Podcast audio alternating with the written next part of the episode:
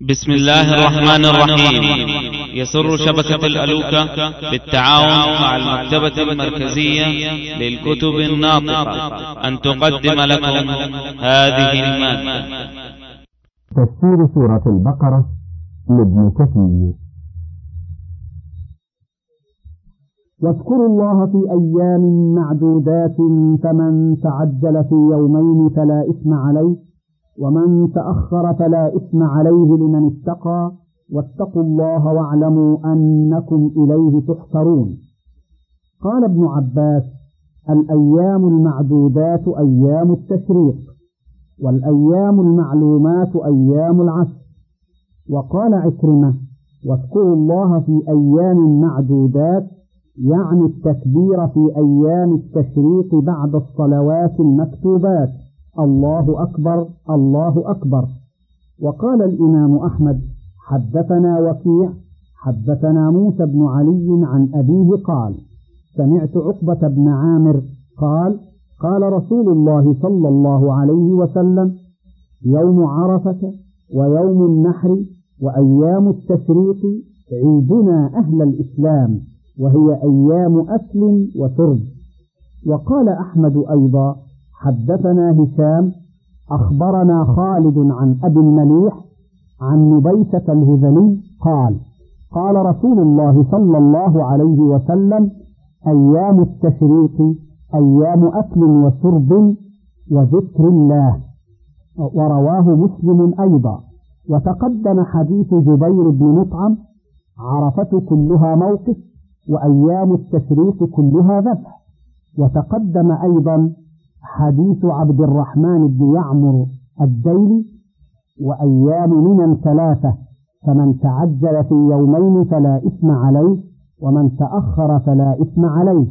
وقال ابن جرير حدثنا يعقوب بن إبراهيم وخلاد بن أسلم قال حدثنا هشام عن عمرو بن أبي سلمة عن أبيه عن أبي هريرة أن رسول الله صلى الله عليه وسلم قال أيام التشريق أيام طعم وذكر الله. وحدثنا خالد بن أسلم حدثنا روح حدثنا صالح حدثني ابن شهاب عن سعيد بن المسيب عن أبي هريرة أن رسول الله صلى الله عليه وسلم بعث عبد الله بن حذافة يطوف في منن لا تصوموا هذه الأيام فإنها أيام أكل وشرب وذكر الله عز وجل. وحدثنا يعقوب حدثنا هشام عن سفيان بن حسين عن الزهري قال بعث رسول الله صلى الله عليه وسلم عبد الله بن حذافة فنادى في أيام التشريق فقال إن هذه أيام أكل وشرب وذكر الله إلا من كان عليه صوم من هدي. زيادة حسنة. ولكن مرسلة. وبه قال هشام عن عبد الملك بن أبي سليمان عن عمرو بن دينار أن رسول الله صلى الله عليه وسلم بعث بشر بن سحيل فنادى في أيام التشريق فقال إن هذه أيام أكل وشرب وذكر الله. وقال هشيم عن ابن أبي ليلى عن عطاء عن عائشة قالت نهى رسول الله صلى الله عليه وسلم عن صوم أيام التشريق. قال وهي أيام أكل وشرب وذكر الله. وقال محمد بن إسحاق عن حكيم بن حكيم عن مسعود بن الحكم الزرقي عن أمه قالت لكأني أنظر إلى علي على بغلة رسول الله صلى الله عليه وسلم البيضاء حتى وقف على شعب الأنصار وهو يقول يا أيها الناس إنها ليست بأيام صيام إنما هي أيام أكل وشرب وذكر الله. وقال مقسم عن ابن عباس الأيام المعدودات أيام التشريق أربعة أيام يوم النحر وثلاثة بعده. وروي عن ابن عمر وابن الزبير وأبي موسى وعطاء ومجاهد وعكرمة. وسعيد بن جبير وأبي مالك وإبراهيم النخعي ويحيى بن أبي كثير والحسن وقتادة والسدي والزهري والربيع بن أنس والضحاك ومقاتل بن حيان وعطاء الخراساني ومالك بن أنس وغيرهم مثل ذلك. وقال علي بن أبي طالب هي ثلاثة يوم النحر ويومان بعده. اذبح في أيهن شئت وأفضلها أولها والقول الأول هو المشهور وعليه دل ظاهر الآية الكريمة حيث قال فمن تعجل في يومين فلا إثم عليه ومن تأخر فلا إثم عليه فدل على ثلاثة بعد النحر ويتعلق بقوله واذكروا الله في أيام معدودات ذكر الله على الأضاحي وقد تقدم أن الراجح في ذلك مذهب الشافعي رحمه الله وهو أن وقت الأضحية من يوم النحر إلى آخر أيام التشريق ويتعلق به أيضا الذكر المؤقت خلف الصلوات والمطلق في سائر الأحوال وفي وقته أقوال للعلماء أشهرها الذي عليه العمل أنه من صلاة الصبح يوم عرفة إلى صلاة العصر من آخر أيام التشريق وهو آخر, آخر النفر الآخر. وقد جاء فيه حديث رواه الدار قطني ولكن لا يصح مرفوعا والله أعلم. وقد ثبت أن عمر بن الخطاب رضي الله عنه كان يكبر في قبته فيكبر أهل السوق بتكبيره حتى ترتج منا تكبيرا. ويتعلق بذلك أيضا التكبير وذكر الله عند رمي الجمرات كل يوم من أيام التشريق. وقد جاء في الحديث الذي رواه أبو داود وغيره إنما جعل الطواف بالبيت والسعي بين الصفا والمروة ورمي الجمار لإقامة ذكر الله عز وجل. ولما ذكر الله تعالى النفر الأول والثاني وهو تفرق الناس من موسم الحج إلى سائر الأقاليم والآفاق بعد اجتماعهم في المشاعر والمواقف. قال واتقوا الله واعلموا أنكم إليه تحشرون كما قال وهو الذي ذرأكم في الأرض وإليه تحشرون. ومن الناس من يعجبك قوله في الحياة الدنيا ويشهد الله على ما في قلبه وهو ألد الخصام. وإذا تولى سعى في الأرض ليفسد فيها ويهلك الحرث والنسل والله لا يحب الفساد. وإذا قيل له اتق الله أخذته العزة بالإثم فحسبه جهنم ولبئس المهاد. ومن الناس من يشري نفسه ابتغاء مرضات الله والله رؤوف بالعباد. قال السدي نزلت في الأخنس بن شريق الثقفي جاء إلى رسول الله صلى الله عليه وسلم وأظهر الإسلام وفي باطنه خلاف ذلك.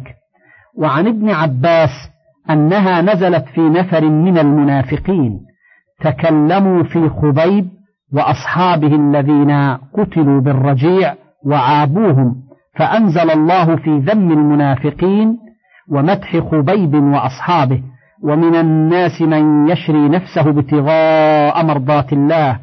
وقيل بل ذلك عام في المنافقين كلهم وفي المؤمنين كلهم. وهذا قول قتادة ومجاهد والربيع بن أنس وغير واحد وهو الصحيح. وقال ابن جرير حدثني يونس أخبرنا ابن وهب أخبرني الليث بن سعد عن خالد بن يزيد عن سعيد بن أبي هلال عن القرظي عن نوف وهو البكالي وكان ممن يقرأ الكتب. قال إني لأجد صفة ناس من هذه الأمة في كتاب الله المنزل. قوم يحتالون على الدنيا بالدين ألسنتهم أحلى من العسل وقلوبهم أمر من الصبر. يلبسون للناس مسوك الضأ وقلوبهم قلوب الذئاب. يقول الله تعالى فعلي يشترئون وبي يغترون. حلفت بنفسي لأبعثن عليهم فتنة تترك الحليم فيها حيران وقال القرظي تدبرتها في القرآن فإذا هم المنافقون فوجدتها. ومن الناس من يعجبك قوله في الحياة الدنيا ويشهد الله على ما في قلبه الآية. وحدثني محمد بن أبي معشر أخبرني أبو معشر نجيح قال سمعت سعيدا المقبري يذاكر محمد بن كعب القرظي فقال سعيد إن في بعض الكتب إن عبادا ألسنتهم أحلى من العسل وقلوبهم أمر من الصبر لبسوا للناس مسوك الضأن من اللين يشترئون الدنيا بالدين. قال الله تعالى علي تشترئون وبي تغترون وعزتي لأبعثن عليهم فتنة تترك الحليم منهم حيران. فقال محمد بن كعب هذا في كتاب الله.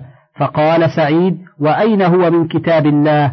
قال قول الله ومن الناس من يعجبك قوله في الحياة الدنيا الآية. فقال سعيد قد عرفت في من أنزلت هذه الآية. فقال محمد بن كعب إن الآية تنزل في الرجل ثم تكون عامة بعد. وهذا الذي قاله القرظي حسن صحيح وأما قوله ويشهد الله على ما في قلبه فقرأه ابن محيص ويشهد الله بفتح الياء وضم الجلالة على ما في قلبه. ومعناها أن هذا وإن أظهر لكم الحيل لكن الله يعلم من قلبه القبيح كقوله تعالى إذا جاءك المنافقون قالوا نشهد إنك لرسول الله والله يعلم إنك لرسوله والله يشهد إن المنافقين لكاذبون. وقراءة الجمهور بضم الياء ونصب الجلالة ويشهد الله على ما في قلبه ومعناه أنه يظهر للناس الإسلام ويبارز الله بما في قلبه من الكفر والنفاق كقوله تعالى يستخفون من الناس ولا يستخفون من الله. الآية. هذا معنى ما رواه ابن إسحاق عن محمد بن أبي محمد عن عكرمة عن سعيد بن جبير عن ابن عباس وقيل معناه أنه إذا أظهر للناس الإسلام حلف وأشهد الله لهم أن الذي في قلبه موافق للسانه وهذا المعنى صحيح. وقاله عبد الرحمن بن زيد بن أسلم واختاره ابن جرير وعزاه إلى ابن عباس وحكاه عن مجاهد والله أعلم. وقوله وهو ألد الخصام الألد في اللغة الأعوج. وتنذر به قوما لدا أي عوجا. وهكذا المنافق في حال خصومته يكذب ويزور عن الحق ولا يستقيم معه بل يفتري ويفجر كما ثبت في الصحيح عن رسول الله صلى الله عليه وسلم أنه قال آية المنافق ثلاث إذا حدث كذب وإذا عاهد غدر وإذا خاصم فجر. وقال البخاري حدثنا قبيصة حدثنا سفيان عن ابن جريج عن ابن أبي مليكة عن عائشة ترفعه قال إن أبغض الرجال إلى الله الألد الخصر.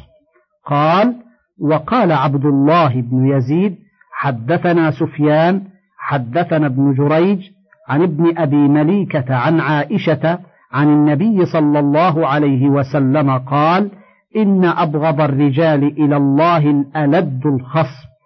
وهكذا رواه عبد الرزاق عن معمر في قوله وهو ألد الخصام.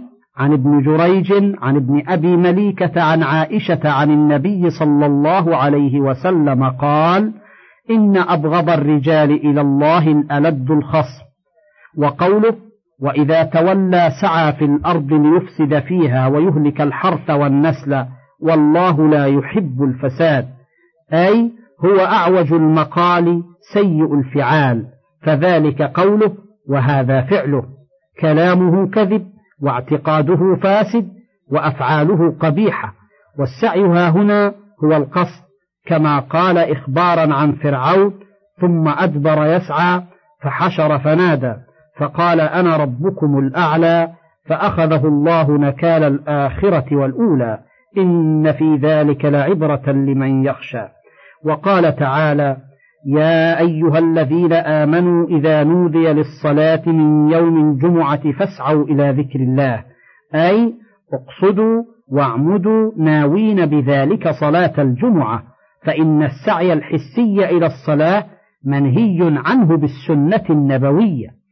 إذا أتيتم الصلاة فلا تأتوها وأنتم تسعون. وأتوها وعليكم السكينة والوقار. فهذا المنافق ليس له همة إلا الفساد في الأرض وإهلاك الحرث وهو محل نماء الزروع والثمار والنسل وهو نتاج الحيوانات الذين لا قوام للناس إلا بهما. وقال مجاهد إذا سعى في الأرض إفسادا منع الله القطر فهلك الحرث والنسل. والله لا يحب الفساد. أي لا يحب من هذه صفته ولا من يصدر منه ذلك. وقوله وإذا قيل له اتق الله أخذته العزة بالإثم. أي إذا وعظ هذا الفاجر في مقاله وفعاله وقيل له اتق الله وانزع عن قولك وفعلك وارجع إلى الحق امتنع وأبى. وأخذته الحمية والغضب بالإثم أي بسبب ما اشتمل عليه من الآثام. وهذه الآية شبيهة بقوله تعالى وإذا تتلى عليهم آياتنا بينات تعرف في وجوه الذين كفروا المنكر يكادون يسطون بالذين يتلون عليهم آياتنا. قل أفأنبئكم بشر من ذلكم النار وعدها الله الذين كفروا؟ وبئس المصير. ولهذا قال في هذه الآية فحسبه جهنم ولبئس المهاد أي هي كافيته عقوبة في ذلك. وقوله ومن الناس من يشري نفسه ابتغاء مرضات الله لما أخبر عن المنافقين بصفاتهم الذميمة ذكر صفات المؤمنين الحميدة فقال ومن الناس من يشري نفسه ابتغاء مرضات الله.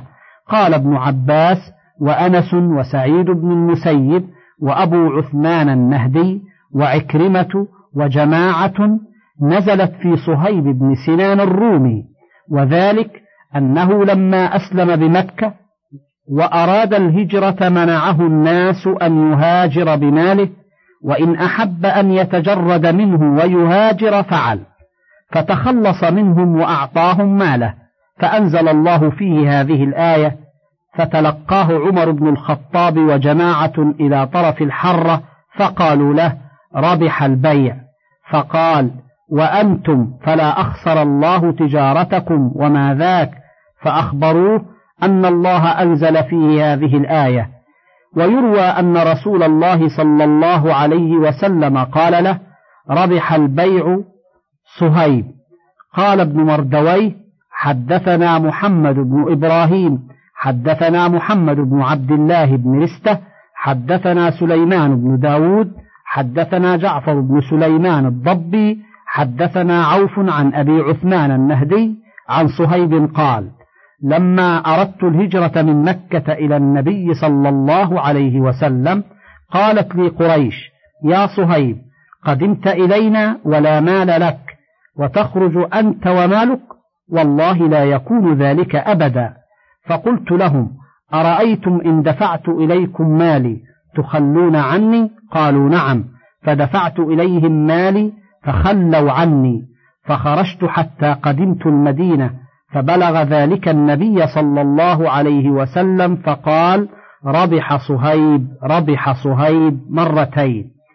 وقال حماد بن سلمة عن علي بن زيد عن سعيد بن المسيب قال أقبل صهيب مهاجرا نحو النبي صلى الله عليه وسلم فأتبعه نفر من قريش فنزل عن راحلته وأنثل ما في كنانته ثم قال يا معشر قريش قد علمتم أني من أرناكم رجلا وأنتم والله لا تصلون إلي حتى أرمي بكل سهم في كنانتي. ثم أضرب بسيفي ما بقي في يدي منه شيء. ثم افعلوا ما شئتم وإن شئتم دللتكم على مالي وقنيتي بمكة وخليتم سبيلي. قالوا نعم. فلما قدم على النبي صلى الله عليه وسلم قال ربح البيع. قال ونزلت ومن الناس من يشري نفسه ابتغاء مرضات الله والله رؤوف بالعباد. وأما الأكثرون فحملوا ذلك على أنها نزلت في كل مجاهد في سبيل الله. كما قال تعالى إن الله اشترى من المؤمنين أنفسهم وأموالهم بأن لهم الجنة يقاتلون في سبيل الله فيقتلون ويقتلون وعدا عليه حقا في التوراة والإنجيل والقرآن. ومن أوفى بعهده من الله فاستبشروا ببيعكم الذي بايعتم به وذلك هو الفوز العظيم. ولما حمل هشام بن عامر بين الصفين أنكر عليه بعض الناس فرد عليهم عمر بن الخطاب وأبو هريرة وغيرهما وتلوا هذه الآية ومن الناس من يشري نفسه ابتغاء مرضات الله والله رؤوف بالعباد. يا أيها الذين آمنوا ادخلوا في السلم كافة ولا تتبعوا خطوات الشيطان. إنه لكم عدو مبين. فإن زللتم من بعد ما جاءتكم البينات فاعلموا أن الله عزيز حكيم. يقول الله تعالى آمرا عباده المؤمنين به المصدقين برسوله أن يأخذوا بجميع عرى الإسلام وشرائعه والعمل بجميع أوامره وترك جميع زواجره ما استطاعوا من ذلك. قال العوفي عن ابن عباس ومجاهد وطاووس والضحاك وعكرمة وقتاده والسدي وابن زيد في قوله ادخلوا في السلم يعني الإسلام. وقال الضحاك عن ابن عباس وأبو العالية والربيع بن أنس ادخلوا في السلم يعني الطاعة. وقال قتادة أيضا الموادعة. وقوله كافة قال ابن عباس ومجاهد وأبو العالية وعكرمة والربيع بن أنس والسدي ومقاتل بن حيان وقتادة والضحاك جميعا. وقال مجاهد أي اعملوا بجميع الأعمال ووجوه البر. وزعم عكرمة أنها نزلت في نفر ممن أسلم من اليهود وغيرهم كعبد الله بن سلام وأسد بن عبيد وثعلبة وطائفة استأذنوا رسول الله صلى الله عليه وسلم في أن يثبتوا وأن يقوموا بالتوراة ليلا فأمرهم الله بإقامة شعائر الإسلام والاشتغال بها عما عداها. وفي ذكر عبد الله بن سلام مع هؤلاء نظر إذ يبعد أن يستأذن في إقامة السبت وهو مع تمام إيمانه يتحقق نسخه ورفعه وبطلانه والتعويض عنه بأعياد الإسلام. ومن المفسرين من يجعل قوله كافة حالا من الداخلين أي ادخلوا في الإسلام كلكم والصحيح الأول وهو أنهم أمروا كلهم أن يعملوا بجميع شعب الإيمان وشرائع الإسلام وهي كثيرة جدا ما استطاعوا منها كما قال ابن أبي حاتم أخبرنا علي بن الحسين أخبرنا أحمد بن الصباح أخبرني الهيثم بن يمان حدثنا إسماعيل بن زكريا حدثني محمد بن عون عن عكرمة عن ابن عباس يا أيها الذين آمنوا ادخلوا في السلم كافة كذا قرأها بالنصب يعني مؤمني أهل الكتاب. فإنهم كانوا مع الإيمان بالله مستمسكين ببعض أمور التوراة والشرائع التي أنزلت فيهم. فقال الله ادخلوا في السلم كافة. يقول ادخلوا في شرائع دين محمد صلى الله عليه وسلم ولا تدعوا منها شيئا وحسبكم الإيمان بالتوراة وما فيها. وقوله ولا تتبعوا خطوات الشيطان أي اعملوا بالطاعات واجتنبوا ما يأمركم به الشيطان فإنما يأمركم بالسوء والفحشاء وأن تقولوا على الله ما لا تعلمون وإنما يدعو حزبه ليكونوا من أصحاب السعير. ولهذا قال إنه لكم عدو مبين. قال مطرف أغش عباد الله لعبيد الله الشيطان.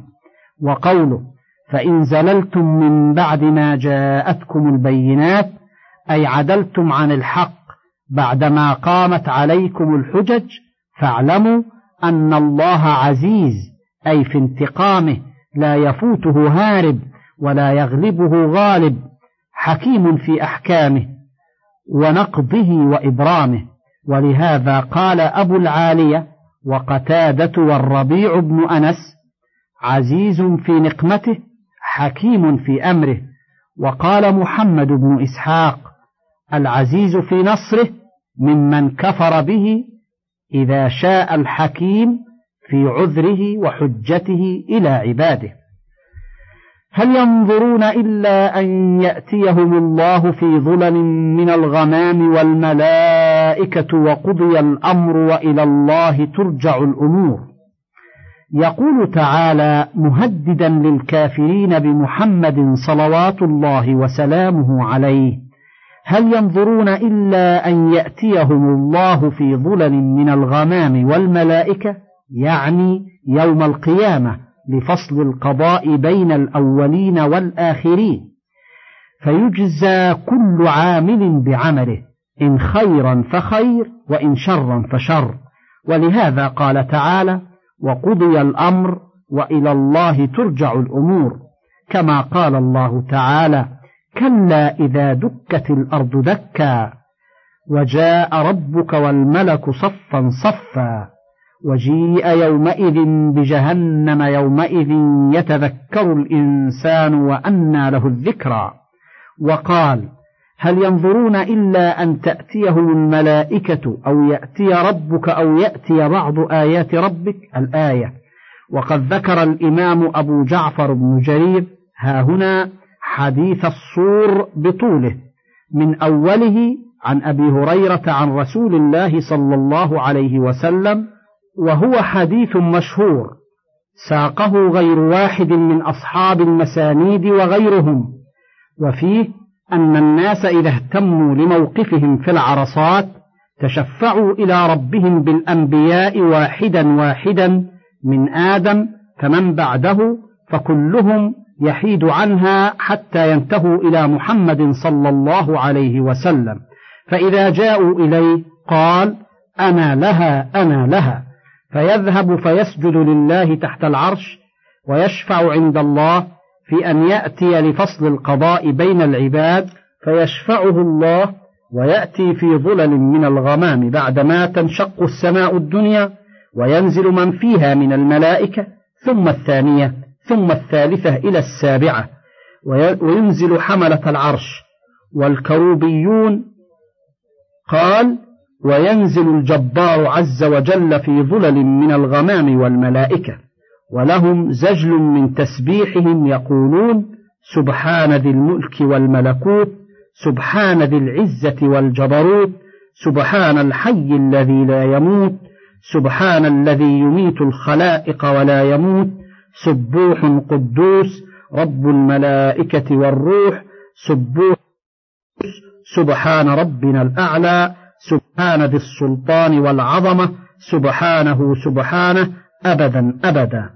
وقد أورد الحافظ ها هنا أحاديث فيها غرابة.